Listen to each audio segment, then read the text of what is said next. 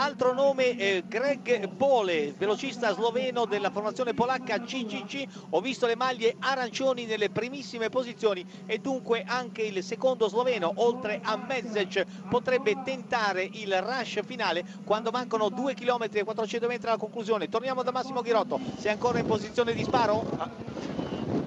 Ah. Sì, assolutamente sì, vi avevamo detto due curve, la prima a sinistra è stata fatta e adesso manca quella di destra, ma sono curve molto ampie. E attenzione le maglie rosse della Lotto Saudal, Greipel, vedo la maglia manca di campione di tedesco lì in quinta, sesta posizione, vogliono giocare il tutto, adesso le velocità sono molto più elevate e infatti il gruppo è in fila indiana, si viaggia a 57, 58, 59 all'ora, insomma in questi casi si sfiorano delle velocità elevatissime, sono anche 65-70 al momento dello sprint con dei rapporti lunghissimi, 54-11, 54-12 per uno sviluppo di 10 metri. Paico.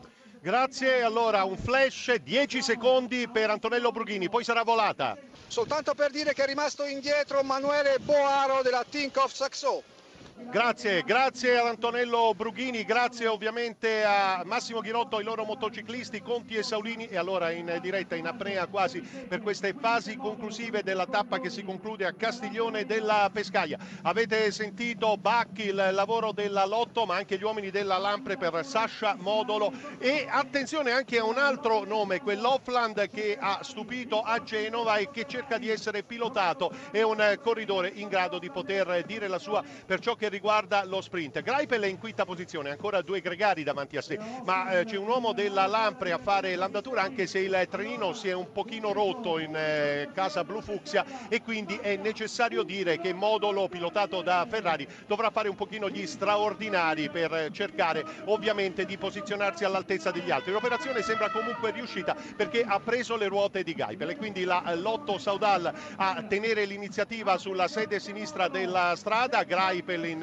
quinta posizione. Poi attenzione anche ad Hausler con la sua maglia di campione nazionale, uno sprint che vede Greipel nella zona ideale, ma occhio anche a Viviani che potrebbe adesso risalire qualche posizione. Pilotato molto bene comunque Greipel che sta gestendo la situazione ottimamente, anche Lobato prova ad affacciarsi adesso, siamo nei momenti decisivi, c'è stata anche una caduta intorno alla trentesima posizione e tutto questo ovviamente inciderà perché sono finiti a terra diversi corridori. Intanto per quanto riguarda lo sprint, dubbi non ce ne sono. Greipel, che successo imperioso quello di Greipel che ha battuto di una bicicletta un corridore comunque pericoloso come Matteo Pelucchi della Yam Cycling che dovrebbe essersi piazzato al secondo posto. Greipel ha vinto a braccia alzate, ma c'è un corridore Emanuele Dotto della Nippo Fantini che è rimasto a terra e quindi ovviamente ovviamente tutto neutralizzato per ciò che riguarda